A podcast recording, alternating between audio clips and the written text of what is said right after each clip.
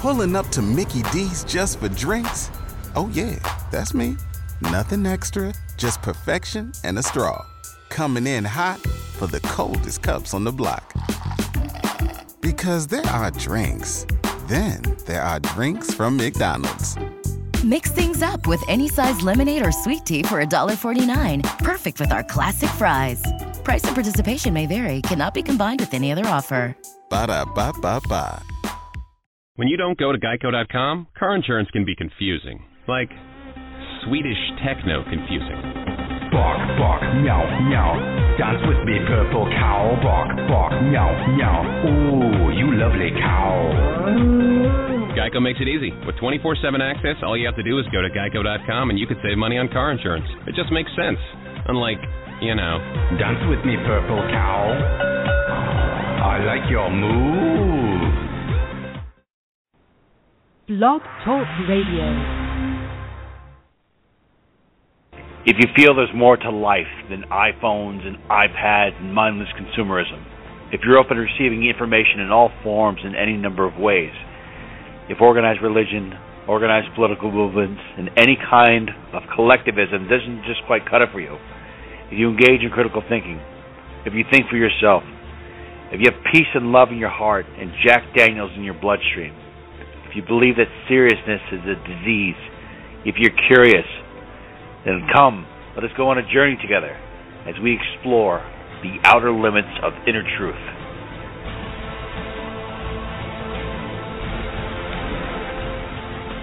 Good evening, everyone, and welcome to the Outer Limits of Inner Truth radio show, outer limits radio dot com. I'm your host, Ryan.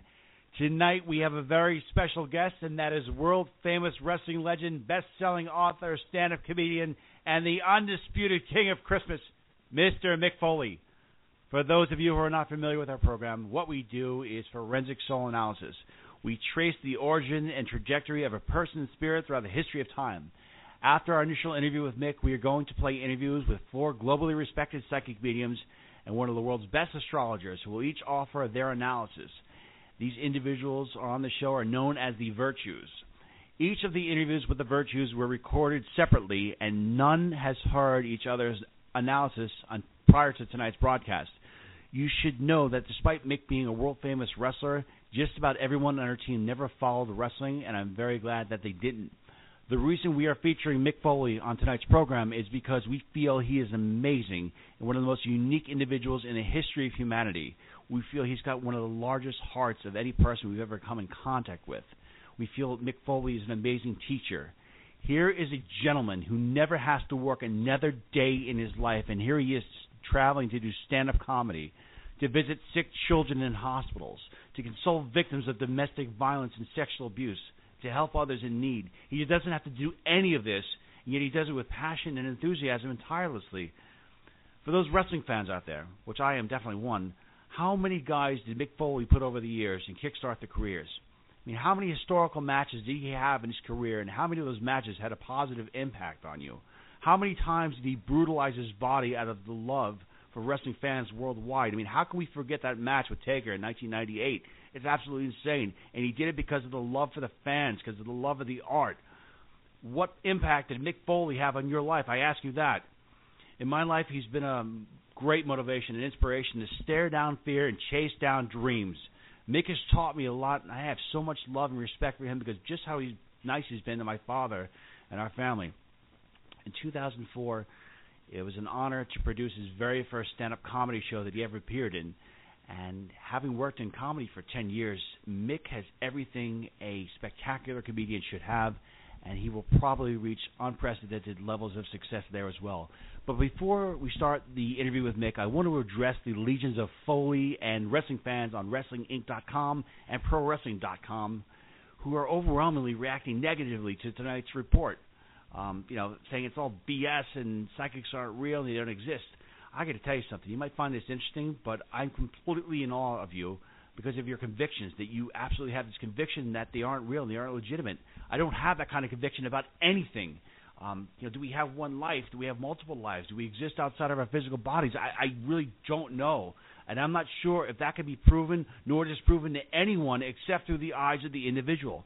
I'm just one guy open to open-minded and interested in receiving information in any number of ways. And if you are too, let us now begin tonight's interview with Chapter nineteen ninety-eight, Mister Mick Foley. Joining us now is a legend, a living legend, a professional wrestler, one of the most famous professional wrestlers in the world, a best-selling author, an unbelievable human being who does a lot of work for charity, a master and manifester.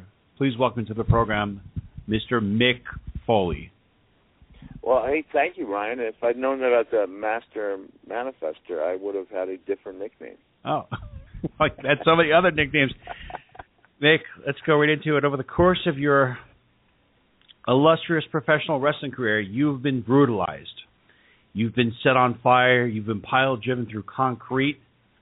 And the brutalization of your body appears to be acts of love, because you, you wanna, you always wanted to give your audience a beautiful performance, yet at the same time you're brutalizing your body, and they're cheering upon you. How do you kind of equate that? How do you put that into a clear perspective, that you're brutalizing your body, the people are cheering it, yet you're loving it, and they're appreciating it? Do you think there's something a little uh, interesting about that? I'd say, yeah, interesting would be one of the uh, adjectives you could come up with. Uh, you know, um, um, uh, psychological experts might have uh, some reads into why someone would uh, go to such lengths for acceptance. Uh, it had been said, it had been said that uh, you know people uh, who you know who who have no issues would probably not need to dress up as a superhero in order to compete in a fantasy type of. of warfare and seek the approval of uh, total strangers. But uh, that was something I, you know, I, you know, one of my ambitions, and I chased it and uh, did as well as I possibly could. Uh, and unfortunately, part of the uh, way I did that was through the uh, uh, brutalization of my own body. Right, and um, it's just it's amazing that you're doing that, because you, you, like you did it with love and respect. And I'm just curious, you've, you've had you know, made thousands of matches, and which match can you think of in your career that you felt, um, what was your best match ever? You felt like it had the highest energy, the best energy, and uh, the best audience reaction to as well? Oh, man, it's hard to say uh, which one you know, consists of all three, because um, you know, audience reactions can be gauged by how important uh, the the match has been deemed to be by those you're working for. And so, uh, you know, I've been in matches like with Stone Cold Steve Austin where the, you know, reaction was just phenomenal. And, but you weren't sure if it was you or just the fact that he was so popular. But uh, the match that sticks out in my mind was uh, called Backlash from two thousand four. It's a very young Randy Orton, uh, and for me it was a match of personal redemption, where I uh, was coming back from my first match back in four years, uh, where I, f- I felt like I had fallen short of my goals in uh, my WrestleMania match, where I teamed up with The Rock against Evolution, and I had uh, really one chance to redeem myself, which I thought I did at Backlash. Okay, and in wrestling, in the industry, there are a lot of wrestlers who uh, they use substances and they, they push themselves so hard, and unfortunately a lot of them um, don't live to be at a very old age, yet you're somebody who's very different. You're somebody who's um, doesn't seem to have ever really gone through that, and you have a wonderful family. You have a family of four children, and you're doing all these other things. Do you feel there's any reason why you've been able to go about a different route in terms of your career? You've been able to branch out and do more things, like gone out to write children's books and do a lot more, and um, been around, been healthy for a longer period of time. Is there any um, secret to that? Well, I haven't been healthy, but uh, I've been uh, uh, I've been fairly um, successful at a number of different things. But I think part of the reason I've been successful is that I've dealt with the uh, failures to, uh, that accompany success. You know that. Uh, You learn to um, gauge success on your own terms, so that uh, like a uh, a weak-selling novel like Tatum Brown is no less important to me than uh, a book like Have a Nice Day, which which uh, was a New York Times number one bestseller. So uh, you know, you, I've learned you don't know unless you try. That probably the greatest lesson there was from um, uh, from writing that first book. Um, Have a Nice Day, where, you know, it was the idea of a of a celebrity of any type, you know, actor, uh, athlete, especially a wrestler writing his own book was thought to be absurd. And yet, uh, you know, I was able to pull it off and do it in a way that people enjoyed.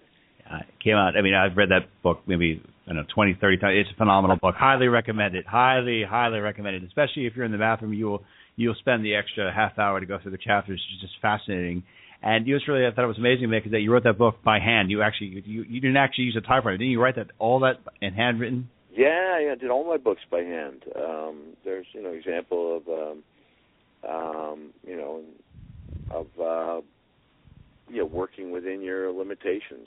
And, uh, you know, I was very limited uh, because of, you know, my uh, lack of Uh, computer skills, but uh, where there's a will, there's a way, and uh, we found a way to get that book on paper and uh, make it a success.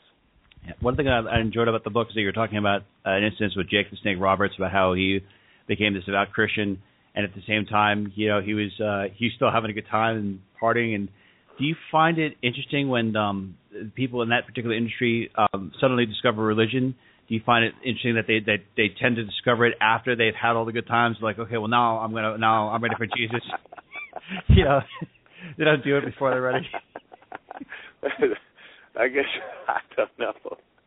I think that's true for everybody, but I think uh, probably you know they, they don't. I don't think anyone's goes, okay, I think my good time's just about over. About to hit the bad stuff now. I think they come to that realization after they've had a a taste of some really bad stuff. And that was the case for Jake. Uh, actually, one of my uh, f- finest and most fun moments on stage was telling that story about Jake the Snake Roberts and then having him, you know, quote, unquote, surprise me at the end of the show.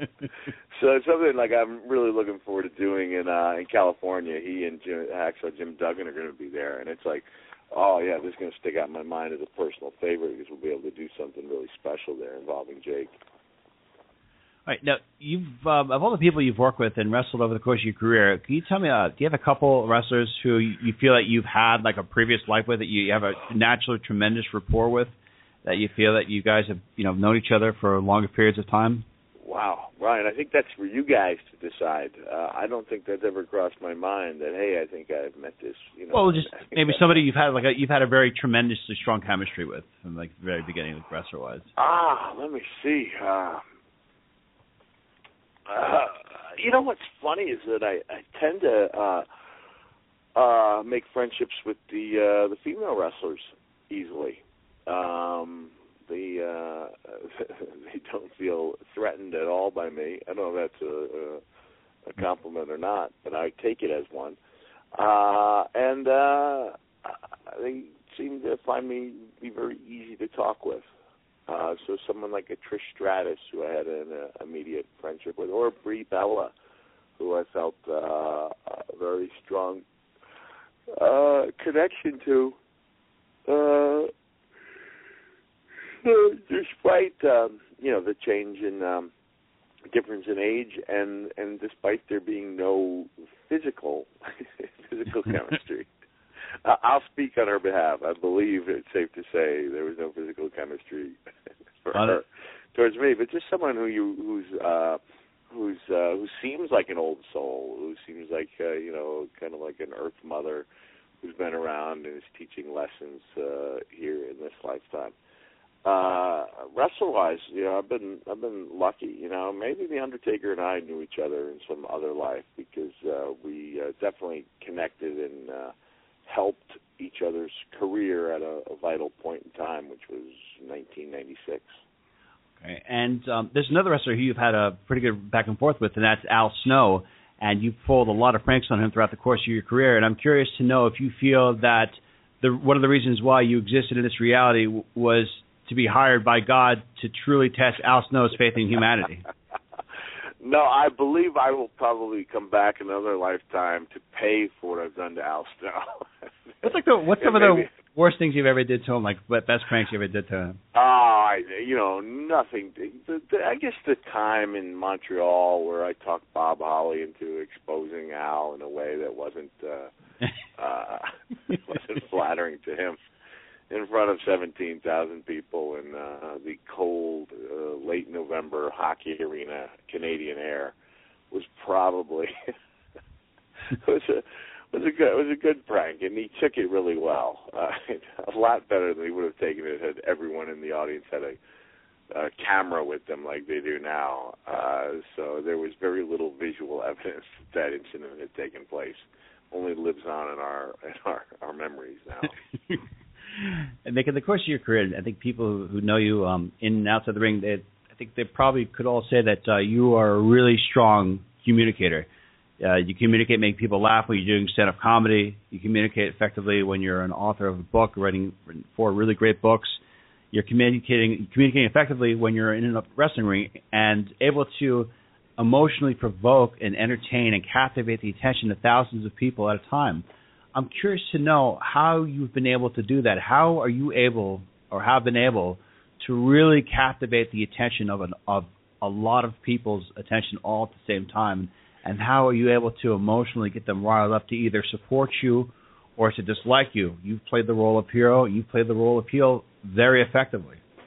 Of course, your career. I, you know, I, I think I was actually helped out by the fact that I did not have a uh, particularly good hand dealt to me by Mother Nature, you know, from a physical standpoint, and that I, I would have to connect with people in other ways if I was going to have any chance at success.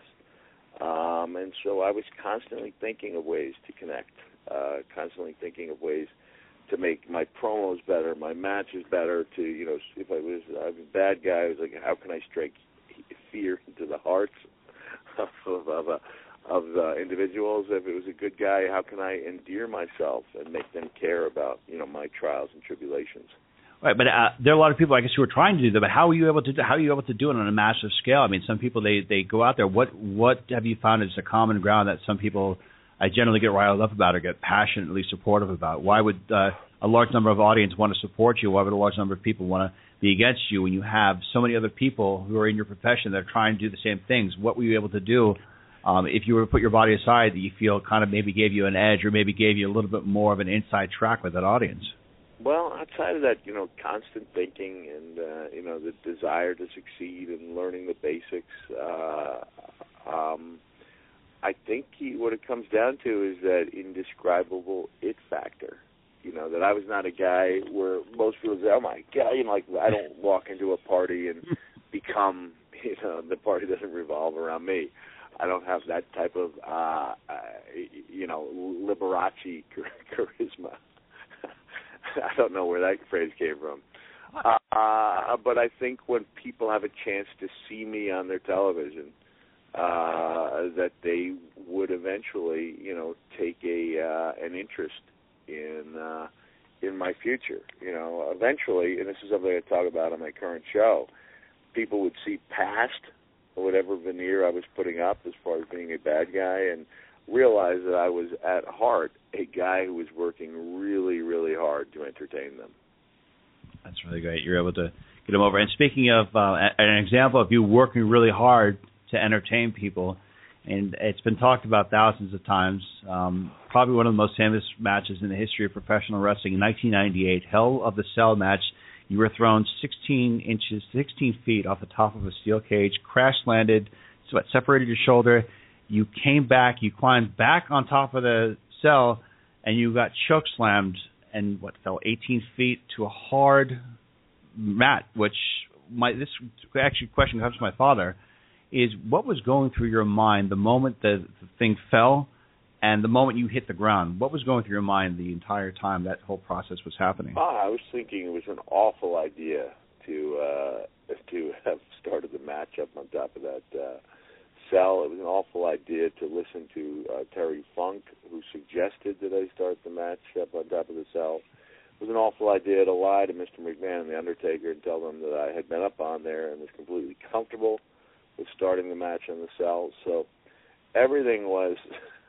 was uh, everything was uh, uh, a negative at that point, uh, uh, but uh, in an odd way, you know, I compared that match to uh, the journey of Titanic. In that, anyone who says, you know, it was the greatest match of all time would be uh, somewhat akin to referring to the, the Titanic as the greatest cruise of all time, which it was not. But uh, I think in both cases, the, the journey of the Titanic and uh, the Hell in a Cell, you know, the inspiration is drawn from the uh, courage of the survivors. Yeah, I mean, you got back up, and most people didn't never expect you to actually go back and finish that match, and you did. And you said you had a bad feeling, and it's regarded, and it's, you know, one of the one of the greatest matches. I think it was the two thousand eleven W W E's number one "Oh my God" moment, where everyone was just completely shocked, and I think people were actually shocked that you you put thumbtacks on. And for people who don't know Mick Foley, Mick Foley, I think, was one of the main major innovators of hardcore matches. And you were throwing on, what, three or four thousand thumbtacks that, that match? And I don't think that... Oh, somewhere, I, we didn't count, but there was a, uh, it was quite a few, um, yeah, there was, there was, yeah, there was quite a few uh, tacks out there. I landed on a lot of them. Okay.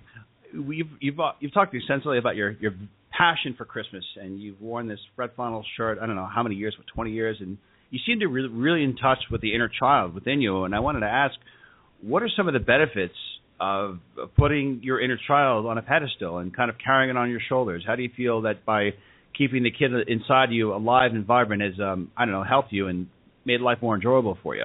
Ah, well, you know, I think um, I, I'm guessing that, uh, you know, the love for Christmas and uh, thinking back to those uh, days of innocence with uh, uh, uh, Santa Claus was uh, one of my fondest memories and something I want to pass on to my kids. Something I wanted to relive as I got older and spent uh, more and more time away from home. Uh, and now, as my kids have passed through that magic age, um, we are finding even more uh, joy in uh, in Christmas. Um, we are, uh, you know, already working on our our uh, December plans to uh, spread joy uh, through the portrayal of the iconic figure of Santa Claus, and uh, in my son's case, his his top elf. Uh, that's great. And in terms of uh, what would you say would be some of the, the greatest moments of your life? Maybe if you were to say your, your your top four or five moments, like moments where it just completely, like, you know, blew you away, just like your your happiest moments. Oh, uh, this is one of them right now. I just found out that uh, the Hallmark Channel has a half miss Marathon. Oh, wow. So, uh, June, all right, I'm going to have to get, definitely get on the uh, Hallmark Channel. That's A B C Family. I'll go on uh, and uh, record some of those before I leave today for, for two weeks. Uh, go ahead. Oh, my greatest family moments? I mean, you got to rule out the births. That's too easy to go to, right? Mm. Um, being inducted in Madison Square Garden um, was, was certainly one of my finest moments, uh, being inducted in the same venue that I used to hitchhike to and take trains to, or saw snooker dive off the top of steel cage. That's got to be up there. Um, I would say a very unlikely moment, uh, my last show in uh, London, England, where I absolutely positively insisted on pushing through uh, part of the show that everybody with common sense told me could never work. And uh, when I saw it unfolding and saw it actually working beyond my wildest dreams, I realized it was one of the greatest moments of uh, my life. Um, uh, meeting Tori Amos and, uh, and receiving a hug that I'm convinced transferred some type of energy to me uh, and made me a better person uh, in uh, July of two thousand eight was, uh, uh, was a great moment for me as well. And... Uh, And really, uh, not to overdo the musical thing, but um, having some doubts and and being only seconds away from uh, turning around and going home, despite having had my beard bleached out into a white color to portray uh, Santa Claus, uh, but then making the decision to follow through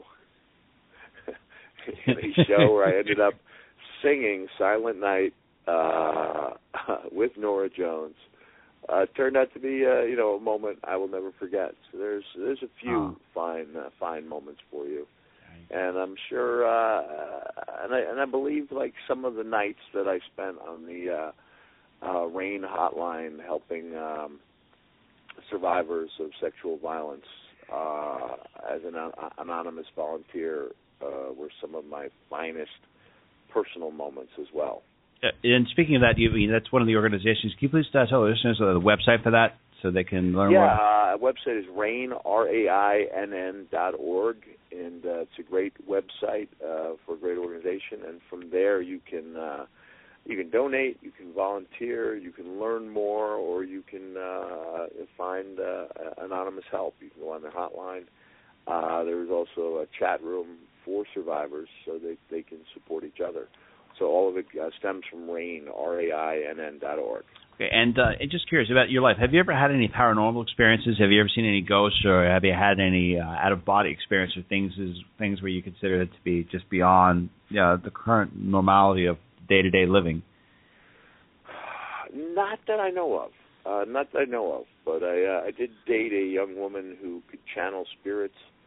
and, uh, you know, it, it was either the real deal or, or she should have been, uh, you know, on a stand collecting an Oscar for a, a performance because, uh, you know, she claimed to be a, a Russian woman, a couple hundred years old, and certainly looked and sounded like one, you know, when the channeling came upon her. And was she telling you anything about your career? Was she telling you that, um, you know, Mick, you're gonna have, you're gonna be the hardcore champion one day? And you no, no, no, she never, she never went that far.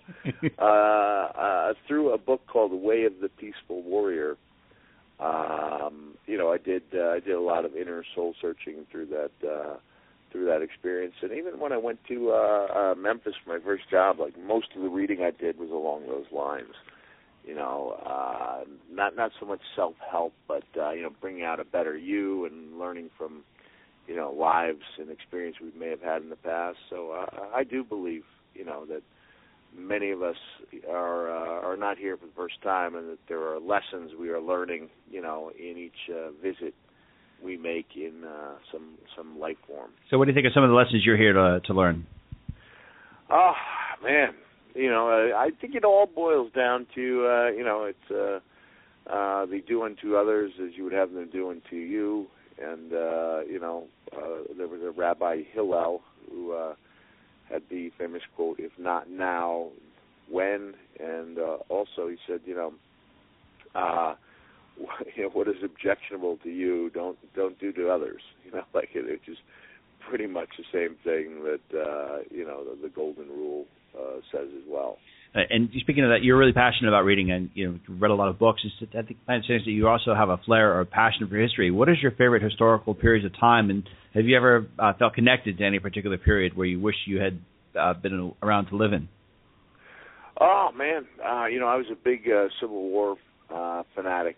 Uh, you know, I did a lot of reading about the Civil War. Uh, I'm not sure if I would have chosen to live during that period, uh, just because, you know, medicine was at a primitive state where, uh, you know, almost every gunshot wound to a limb uh, was solved with the elimination of that limb, you know, to where, you know, body parts were literally piling up out windows.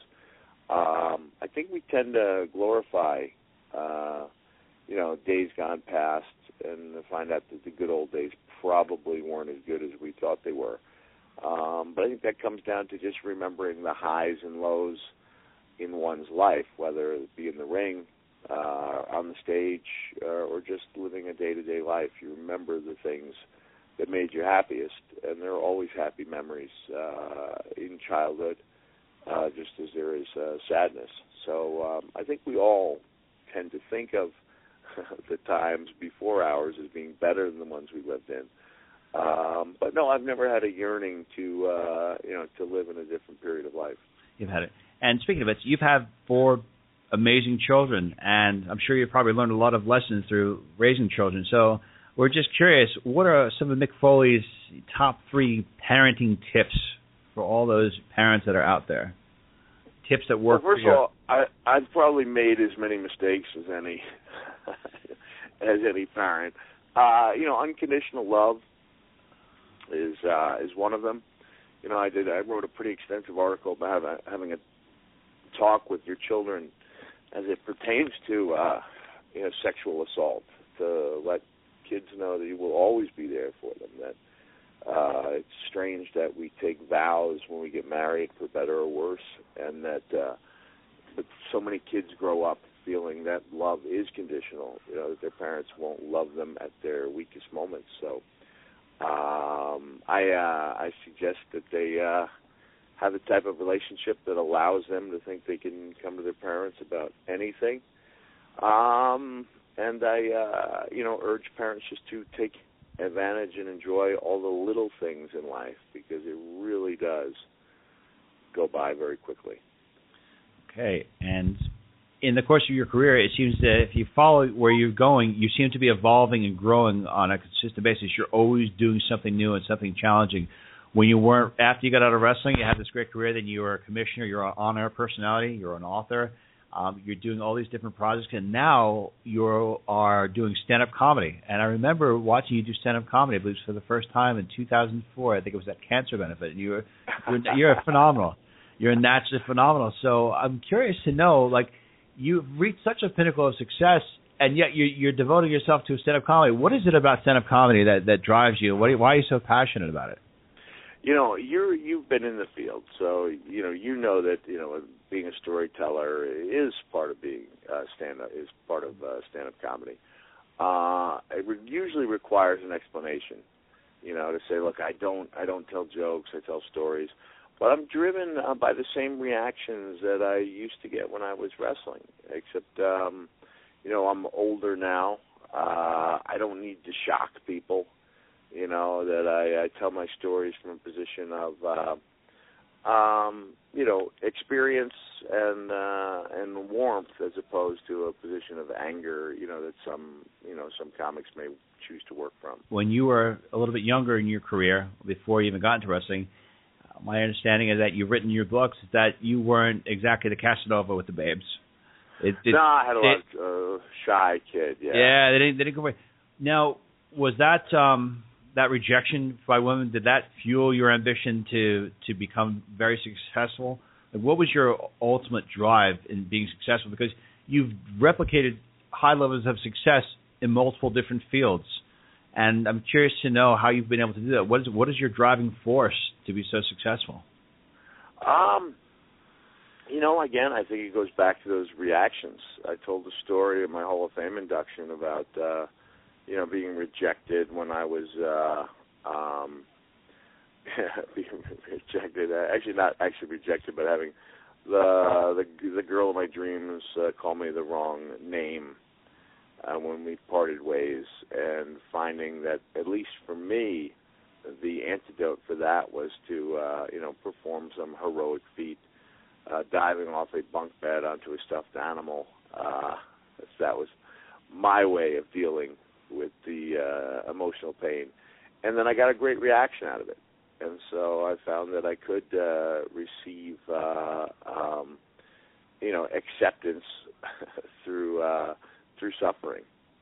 Excellent. And when you're, in your first book, Have a Nice Day, you describe your meeting with your wife, Colette, as, uh, as being, you know, monumental. It was this incredible experience. Can you please describe what was going on, and how did you know that she was going to be the, the right one for you? Well, I didn't know. Um, you know, uh, there had not been a right one, um, uh, so you, you know, I didn't know. Uh, it took some time, and uh, you know, we so we enjoyed uh, spending time together, and had a desire to create uh, little people in our likeness, and uh, that's how that uh, transpired. So, and uh, Mick, final question is this. Um, Yeah, the course of your career, you, you've you've had a, such a profound positive impact on, on millions of lives worldwide. Uh, you know, they, they've, your fans and your admirers, they've you've come for this ride with you, and they're going on this next ride with the next phase of your career. So I want to ask you, how do you want to be remembered by the world, and what would you say your contribution to humanity is, or feel it is? Ah, man, um... just as a guy who tried, you know, tried to make the world a slightly better place in his own unique way. I know there's a poem, you know, about um, uh, that was quoted, uh, you know, after you know Robert Kennedy uh, died. Uh, that I am kind of pulling that feeling from, that uh, expressed it much more memorably. But uh, you know. Hopefully I was a guy who saw, you know, suffering and tried to ease it. Um, um, and uh, you know, I don't know what else, um, you know, that's what else I could possibly uh, hope for from a human perspective. Uh, well, Mick, uh, it was a total honor to speak with you and have you on our show this evening. Thank you so much. And to learn more about Mick Foley, the website is at real mick foley dot com. Yes. real mick foley dot com. Mick, thank you, thank you so much. All right, thank you, Ryan. I appreciate it. All right. All right. Okay. Bye. Uh, Mick, thank you. We'll I'll let you know when the show airs. I really appreciate right. your time. Thank you so you much. You got it. Thanks. Right, thank you. Bye. Bye-bye. Joining us now for another perspective on the life of Mister Mick Foley is globally respected psychic medium, Miss Lisa Caza. Learn more about Miss Lisa Caza by going to her website at lisa caza dot com. Miss Caza, what can you tell us about the hardcore legend Mick Foley? Um, I did my reading without hearing the interview at all. Uh, what I did get is it, it shocked me, but it's also very serious and, and personal to me. Um, it doesn't address his, his side purposes of wrestling, writing, or comedy. Um, to get right right to the nitty-gritty, uh, in a past life, to be blunt, he Mick was a severely abused wife. And I felt that the, the era was most definitely that of, like, you know, Little House on the Prairie, Civil War era. Um, upon his passing, from that past life, um, his spirit made a vow to return as well as he is today, and hence why he can he can take beatings, and he connects uh, most likely connects to, to women much more easily. He's got that balance between the masculine and feminine. Um, Mick, though, he's on a mission to create awareness against not just sexual assault, but also domestic violence. But his challenge, though, as his spirit's uh, foremost intent is, is to actually work with the actual abusers, to, to confront them on behalf of uh, the victims, to create change within them. So he's right now just scraping the surface when it comes to, uh, you know, advocating for sexual assault. And what else do you see about his essence? Do you see anything else about his essence? Do you see other previous lives that kind of come to mind when you think about him or focus on him? I feel that with a lot of uh, the wrestlers, like, yes, and, and they were, including Mick, um, warriors of some sort. I see them, some of them, is, including Mick, as being involved in wars. I see Mick as being in, in uh, World War One, for example. Now, what about the abuser in his past life? Does, has he ever come to confrontation with that person in this life? Has he have Does he have a relationship with that person in this life? No, no, and I think the reason I think that that's the reason for his passion. Um, so we, his spirit, his spirit, it's like he's looking at it as, if I can confront other abusers, well, then in essence, because we're all one as a, as a global consciousness, that he would be addressing his abuser. Right, but as far as, you know his, I mean? yeah, as far as his abuser goes, I mean, is, did his abuser come into this life? Is his previous abuser from that last life in this life? And do you think he'll ever have? A, has he forgiven that person, or is there a possibility that he can actually confront that person? Right? And can we track that person down? No, unfortunately, no. I don't feel that. No, I don't feel that he has had a connection with the, this past abuser. Nor do I feel that he will come across them. But do you, are you aware if that if that abuser is in this life right now? Is, is, is... Oh, uh, let's see. Um, yeah, I do feel so. Okay. Yeah, yeah, but I don't know what they've been. I'm not being shown what they've been incarnated as. All right, is there any particular wrestlers um, that you can think of that maybe um, off the top of your head, or what you're feeling that you think Mick has a profound um, brotherly type connection with, ones that he's already incarnated with previously, or ones that are there that he's had a very close relationship with from previous lifetimes? Well, there's a, it's interesting you said that, because I was about to say, when when I first uh, received all this information, uh, through my tears, may I add, I was told that apparently um, a lot of, not a lot, but some, some of the wrestlers of today have been abused or assaulted or bullied in past lives and, and, and what have you. And I was actually given two very specific names, one male and one female, and it was Daniel Bryan and A J. Lee. Okay. What about and what about those two? I, I, I do feel that um, it's very interesting that uh, Daniel Bryan has a very strong connection to Mick, and it's in relation to the past life that I was shown of Mick's. I feel that Daniel Bryan was actually Mick's, Mick's child. Really? Yeah, yeah. I find that very interesting. And I, you just threw that at me just now, so I'm just hearing this. What about A J Lee? A J Lee, I feel, um, was most likely a friend of of Mick's in this past life. Um, she, too, has been through, like I just said, uh, a lot of abuse, uh, physical abuse, domestic violence, that kind of thing in the past life. So I think she went through a hell of a lot of the same as what Mick did. So they were they were comrades. And the thing is, I was just told to also relay on that uh, Mick's work today of fighting domestic violence and sexual assault would be greatly enhanced uh, with the help of A J Lee. I feel that the two of them can work extremely well together in getting their message out. Miss Lisa Caza. That was a phenomenal analysis. Thank you so much. And to learn more about Miss Lisa Caza, please go to her website at lisa caza dot com. Thank you so much, Lisa. Yeah, thanks for having me, Ryan. Joining us now for another perspective on the life of Mister Mick Foley is globally respected psychic medium, Miss Laura Lynn. We can learn more about Miss Laura Lynn by going to her website at angel reader dot net.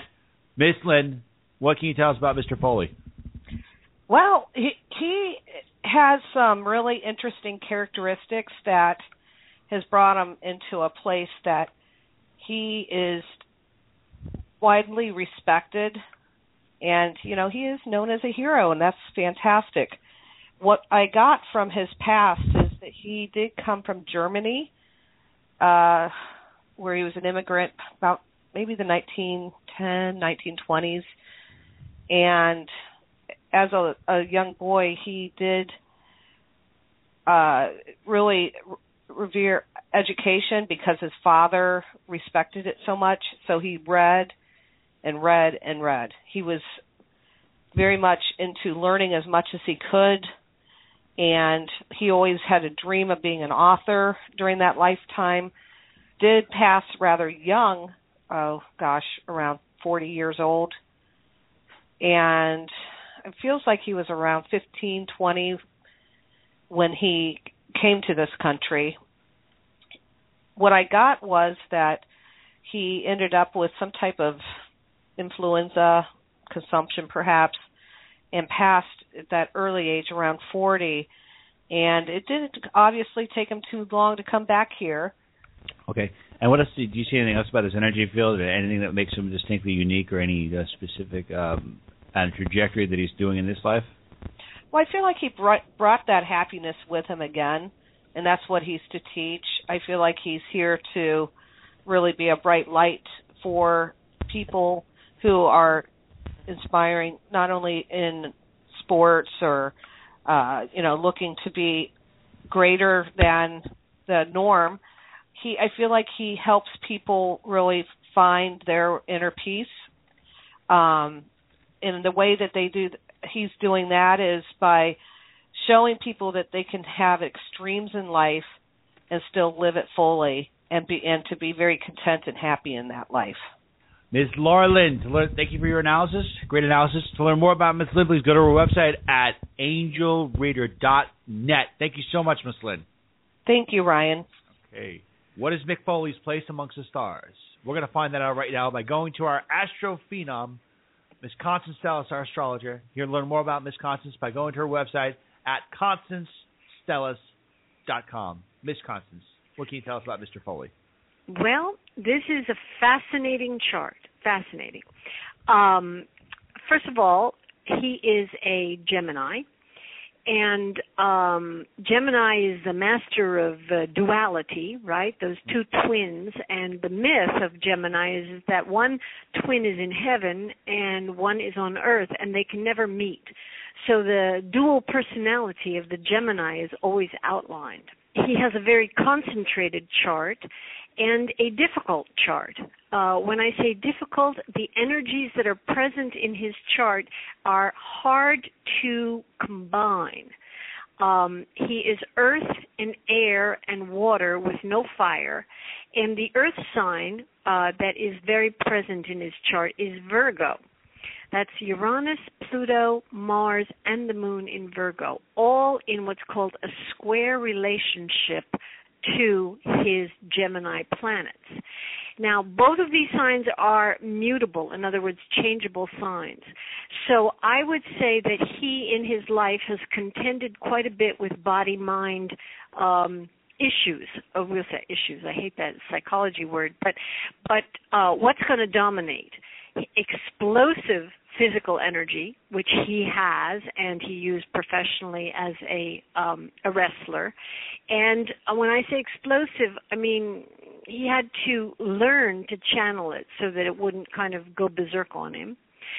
And uh, then a very inquisitive and um, a learning, desirous mind of wanting to know all sorts of different um, things and parts of life. So now that he is no longer a, uh, a professional wrestler, I know he has involved himself with a lot of different um, causes. And when we look at his chart, we see that the sun in Gemini is in the twelfth house of hidden matters. And this points to um, our past lives as well as current life. But specifically in terms of past lives, there, there are two things that are of interest. One, that he had a religious Uh, background at some point. I don't think he was a recluse, but I think he was very involved with matters of faith. Uh, and the other thing, because I know that he's been very involved with um, uh, abused women and uh, raising money for rape victims. And what's interesting to me is I don't know a lot about wrestling, but I think it's a pretty kind of masculine, showy sport. However, uh, Mick Foley has seven planets in yin or feminine signs and three in masculine or yang signs. This has nothing to do with sexual orientation, but it's the quality of energy that a person has, yin being receptive. And his rising sign is the water sign of Cancer, nurturing, motherly, and lunar.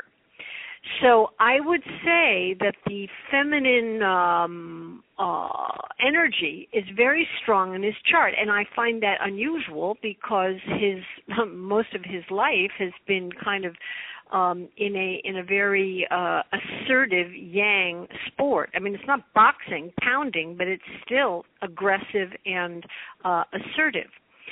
And there is a, uh, so in these lifetimes of, um, in the past, when there was um, faith and issues of faith, he might very well have been in a different um, uh, gender, might have been uh, female, um, and has a great deal of sensi- sensibility towards uh, towards women, but you know, he knows kind of this time around how to um, uh, defend himself and defend others because uh, from what I've read and what I see in the chart, he has a very strong notion of service.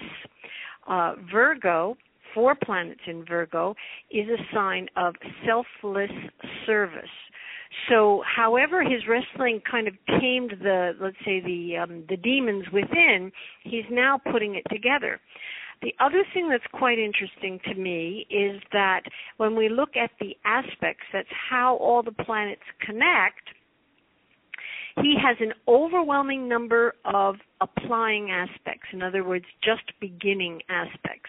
And this means that this lifetime is a setting up of future lifetimes, so everything that he kind of does, let's say, on the high road as opposed to the low road really reaps uh, spiritual benefits for him in lifetimes to come. He has to be a little careful with that because he has an explosive temper. And um, if he just kind of wreaked havoc with that as opposed to channeling it, which he has done, then he could be kind of retarding his, his soul gro- growth um, uh, in, uh, in lifetimes to come. But uh, he has a lot of energy and a lot to work with, and uh, I think um, it probably is fascinating to speak with him. Yeah, and I didn't ask you this. You said something interesting, saying that he had such a, such a complex astrological chart. So when, yeah. sometimes when people say, well, listen, it was destined for you to make it in the stars, it seems like it was destined for him to not make it in the stars, but he seemed like he defied the destiny of the stars and did it anyway by channeling so much energy, so much determination. Well, yeah. I mean, but you have to remember, most people that succeed in terms of, of, of good works, in terms of fame, maybe not in terms of money, because that's a kind of different department, but they have a lot of challenges in their chart. A kind of ho-hum, easy-breezy chart doesn't get too much done. Miz Constance Stellis, that was a incredible analysis. The astrophenom strikes once again. And we can learn more about Miz Stellis by going to her website at constance stellis dot com. Thank you so much, Miz Stellis. My pleasure. My pleasure. Joining us now is a special guest to the Outer Limits of Inner Truth radio show. She is a globally respected psychic medium. She is Miss Lisa McGarrity. And you can learn more about Miss McGarrity by going to her website at lisa m c garrity dot com, and that is M C G A R R I T Y dot com. Miss McGarrity, what hello, can you Ryan. Hello. What can you tell us about the life of Mister Mick Foley?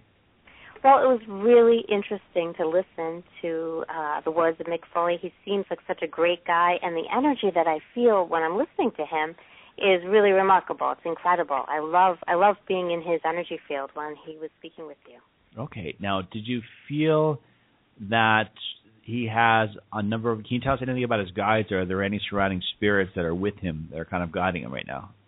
Well, you know, what I pick up around him is interesting to me because I don't know very much about professional wrestling, but the energy that's coming through from him really reminded me of really a Christ consciousness that's coming through to him. He is doing what he does in order to inspire other people and to overcome the physical and to let everyone who's watching him and participating with him, you know, imagine and believe and join in and know that they can overcome the physical as well. Okay, so he, he, he does it to be inspirational. He does it to be inspirational, and I believe that from spirit there's an energy behind him that is Um, really about ascension, and to me, I line that right up with, with it sounds corny, it sounds amazing. No, it's the Christ consciousness. The... Yeah, it's the Christ consciousness. And you can hear it with his humility and his down-to-earth. I'm a regular guy. I'm not, you know, not super special. I've just worked hard. He's got a really amazing energy field. Do you feel that there is anyone who he may be wrestling with that he may have shared a previous life incarnation with? Is there anyone that comes to mind? Well, you know, what's interesting to me is I don't think that he's been a wrestler very, you know, in a previous life. That's not really what I pick up, but I do pick up from him having been a soldier okay. in a previous life, and he may have very uh, much fought in more than one lifetime in different wars defending his nation. That's the vibration I do I do feel from him. So do you sense a um, or have a sense of what his last life may have been before this one? Well, you know, you might laugh at me a little bit, but what I was shown from my guides when I, while I was listening to him is that he's definitely had uh, the most recent lifetime he's been female. I hope he's not going to be mad at me for saying that, no. but I, I have a very soft feminine energy okay. and a very noble energy, and that's what I get from him, and I do believe he was female right before he came into this incarnation. Okay, and do you, do you have any sense of what, what what occurred? Was he was it a happy life, do you think, or was it um, uh, maybe a life of hard, more tribulations? I do believe that he had a very difficult life last time around, but from a soul point of view, he suffered physically. I believe that he was in a situation where he was maybe experiencing violence, and so do you think he like saw, he was abused? Yeah, I do feel that. Yeah, yeah. Okay. I was trying to put it nicely, but yeah, that is what I pick up from him, and what he's done, he's been able to transmute that into something that actually caused his soul to be bigger and to turn it around in a more spiritual way. Okay. Do you ever, um, is there any sense that um, some of the people that he's worked with or relatives that he's had known are, are currently with him or working with him? Or um, is there anything that comes into mind about other departed spirits that could be working with him or trying to communicate with him? You mean besides Jesus? Yes, besides Jesus. So that's kind of cool that Jesus is, Jesus communicates with Mick. That's great. I mean, Jesus uses all of us, right, to yeah. inspire each other, I'm sure, I'm certain. But, yeah, no, I do have with him what to me looks like a mother vibration. I don't believe it's his physical mother from this lifetime, but there's a mother vibration. I think this could be a grandmother or a female figure from um, his maternal side. And what I'm shown while he speaks is that this woman, it's as if she has her hands right on his shoulders, giving spiritual support. And I think one of the reasons he has such a, a wide appeal is because he's got a great balance between masculine energy and feminine energy with him, and I do feel that there's a, a female figure from his own line that's coming through. Okay. All right, that's uh, fantastic. And um, the last thing I wanted to ask you, Miz McGarrity, is his energy, his tenacity, what do you feel the trajectory of his next life incarnation is setting up to be? Well, if he decides to come back and have another life, because I do believe a lot of us have choice, I uh, my sense of it is that he may go right into spiritual work next time. So he may come here as a spiritual teacher, a guru, a priest. I really feel like that's what he's getting ready to do. Despite what kind of lifetime he's having this, this go-around, I feel like he'll come back and try to reach people in a more direct way. Miz McGarrity, that was an unbelievable analysis. Thank you so much. And to learn more about Miz McGarrity, please go to her website at lisa m c garrity dot com. That is M C G A R R I T Y dot com. Thank you so much, Miz McGarrity. Thank you, Ryan. It was great speaking with you. Okay. Joining us now for an inside look at the life of Mister Mick Foley is globally respected psychic medium and intuitive, Miss Kerrie O'Connor. You can learn more about Miss Kerrie O'Connor by going to her website at Kerrie O Connor dot com. That's K E R R I E O'Connor dot com. Miss O'Connor, what can you tell us about the hardcore legend Mick Foley? I was fascinated by his energy. When I looked in, Ryan, it's, he has a major gladiator energy. He's a warrior, but I love he's got gold energy around his heart, and so he's very heart-centered. He's very balanced. I'm not surprised he's an author of best-selling books also. So he comes in here with this real strong energy of, of a gladiator. He definitely had many, many lifetimes where he's been in the front line. In war, war times, I'm not surprised that he said he was fascinated about Civil War. He's not afraid to go in that front line, take action, but he's also flexible enough to go in the back, behind, and, and guide people too. So he's fascinating, fascinating energy. Wow. And did you see any um, any particular people that you think he's currently working with right now, or has wrestled, that you think he may have shared a past life with? Definitely. When he was talking about The Undertaker, yes, and he said that they um, it was an important part of both of their careers, as soon as he said that, I saw this bridge, and it, again, brought me down to this place where I saw a lot of, um, it looks like ancient Rome, you could say, actually ancient Greece, and I saw this t- time when it looks like the Olympics or something very similar to the Olympics, and I see that there were competitors, but they also ended up in the... Um, toward the end of their competing, they, they helped each other out big time. They were actually probably the architects of um, laying down the first Olympic Games. So they definitely had um, many incarnations together, a lot of brotherly energy. And also I'm seeing them on other sides of the fence, where a lot of times when we have a, a real strong pull with somebody, we've had very good lifetimes, and also we've been, had lifetimes that could have been challenging. But the major one in this lifetime, it's fascinating to me that it both helped stimulate their careers, because they've done that many, many, um, for in many incarnations. Do you ever see him as any lifetimes as him particularly being abused at all? Because I mean, he's taken a lot of abuse in his wrestling career. Do you think that is a reflection of? Yeah, him? You know, when I'm when I'm talking about when he's on the forefront, I actually it was really kind of interesting, because I saw that he was um, burned at the stake. I saw many, many lifetimes with him being burned at the stake. Part of it was sacrifice. Part of it was I saw him as a woman being ac- accused as a woman. I mean, as a witch, what they did over in Europe and killed five million people. And that lifetime, he just reminded me of that, pulled me into a lot of abuse when it had to do with fire, getting burned at the stake. And then I'm also seeing him witnessing a, a burning sacrifice to when he was connected his to his wife in this lifetime. So it's he with, had to watch. Oh, so you're talking about the, the wife that he's currently married to now, like he was yeah. married to her in a previous lifetime, and he yeah. watched her suffer? He had to watch her suffer. He couldn't say a word. He was all tied up, and he actually had to um, kind of deny her, because if he didn't, his children would be, have been killed. And two of his, the four children were connected to that past life. So I would call that lifetime very, very charged, and they came in to have major healing with that for all of them, because he looks devastated not being able to protect her when he has a very strong energy of, of protection. It's like a grizzly bear where he wants to protect his, his children and his, and his wife, and he's not able to do that. He has to sacrifice her and to be able to have the kids be able to live. And uh, as far as the, uh, do you feel that there's any particular spirits that could be around him right now? Does he have a particular, um, any um, spirits or relatives that may have passed that they could be surrounding him at this point, or they're working with him? Do you know if he did not meet his um, paternal grandfather? I don't know. Well, okay, because I'm just seeing the grandfather's energy that looks like on the dad's side that's very, very strong with him. And I also see a man that's in his age, so it's either brother's energy or somebody that was very much connected. Actually, could have been another wrestler that was very, he had a very brotherly connection. I don't know wrestling, Ryan, so I know this guy is from his past. He actually has very blonde hair and had something with a brain tumor.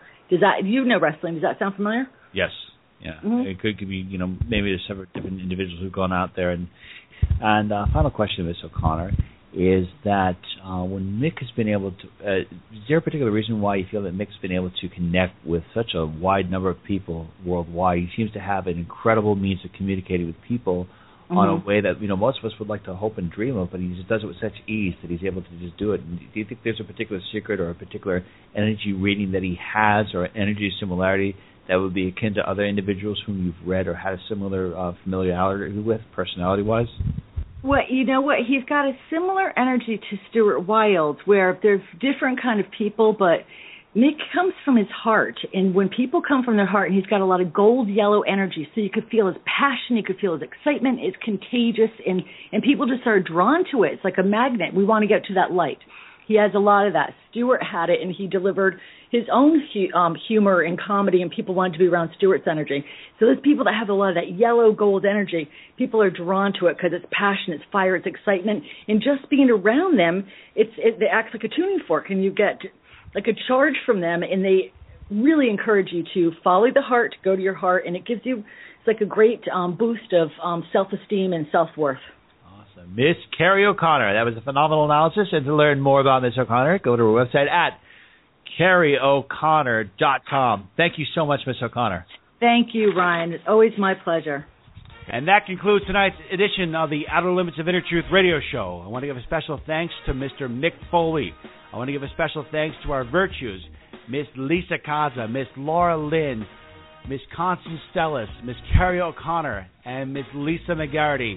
And to all of you out there for listening tonight, thank you so much. To learn more about the show, go to Outer Limits Radio dot com. Peace, love, and beer, my friends. Have an unbelievable rest of the week, and thank you so much for listening.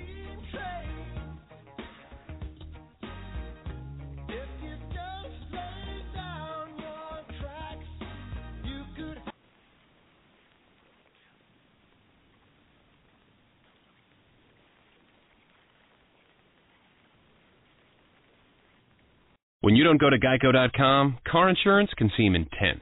Like breakup R and B intense. I thought you said you loved the sweater that I got you. If you didn't, you could have told me. Geico makes it easy. Just go to Geico dot com anytime to update or check your policy without all the extra drama. I even had a gift receipt.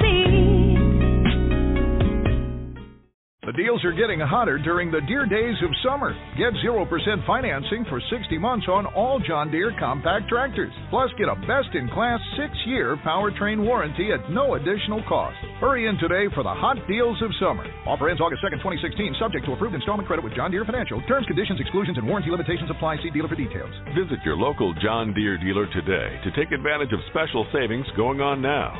Find out more at my john deere dealer dot com. Join us today during the Jeep Celebration event. Right now, get twenty percent below M S R P for an average of fifteen thousand one hundred seventy-eight dollars under M S R P on the purchase of a twenty twenty-three Jeep Grand Cherokee Overland four by E or Summit four by E. Not compatible with lease offers or with any other consumer incentive offers. fifteen thousand one hundred seventy-eight dollars average based on twenty percent below average M S R P from all twenty twenty-three Grand Cherokee Overland four by E and Summit four by E models in dealer stock. Residency restrictions apply. Take retail delivery from dealer stock by four one. Jeep is a registered trademark.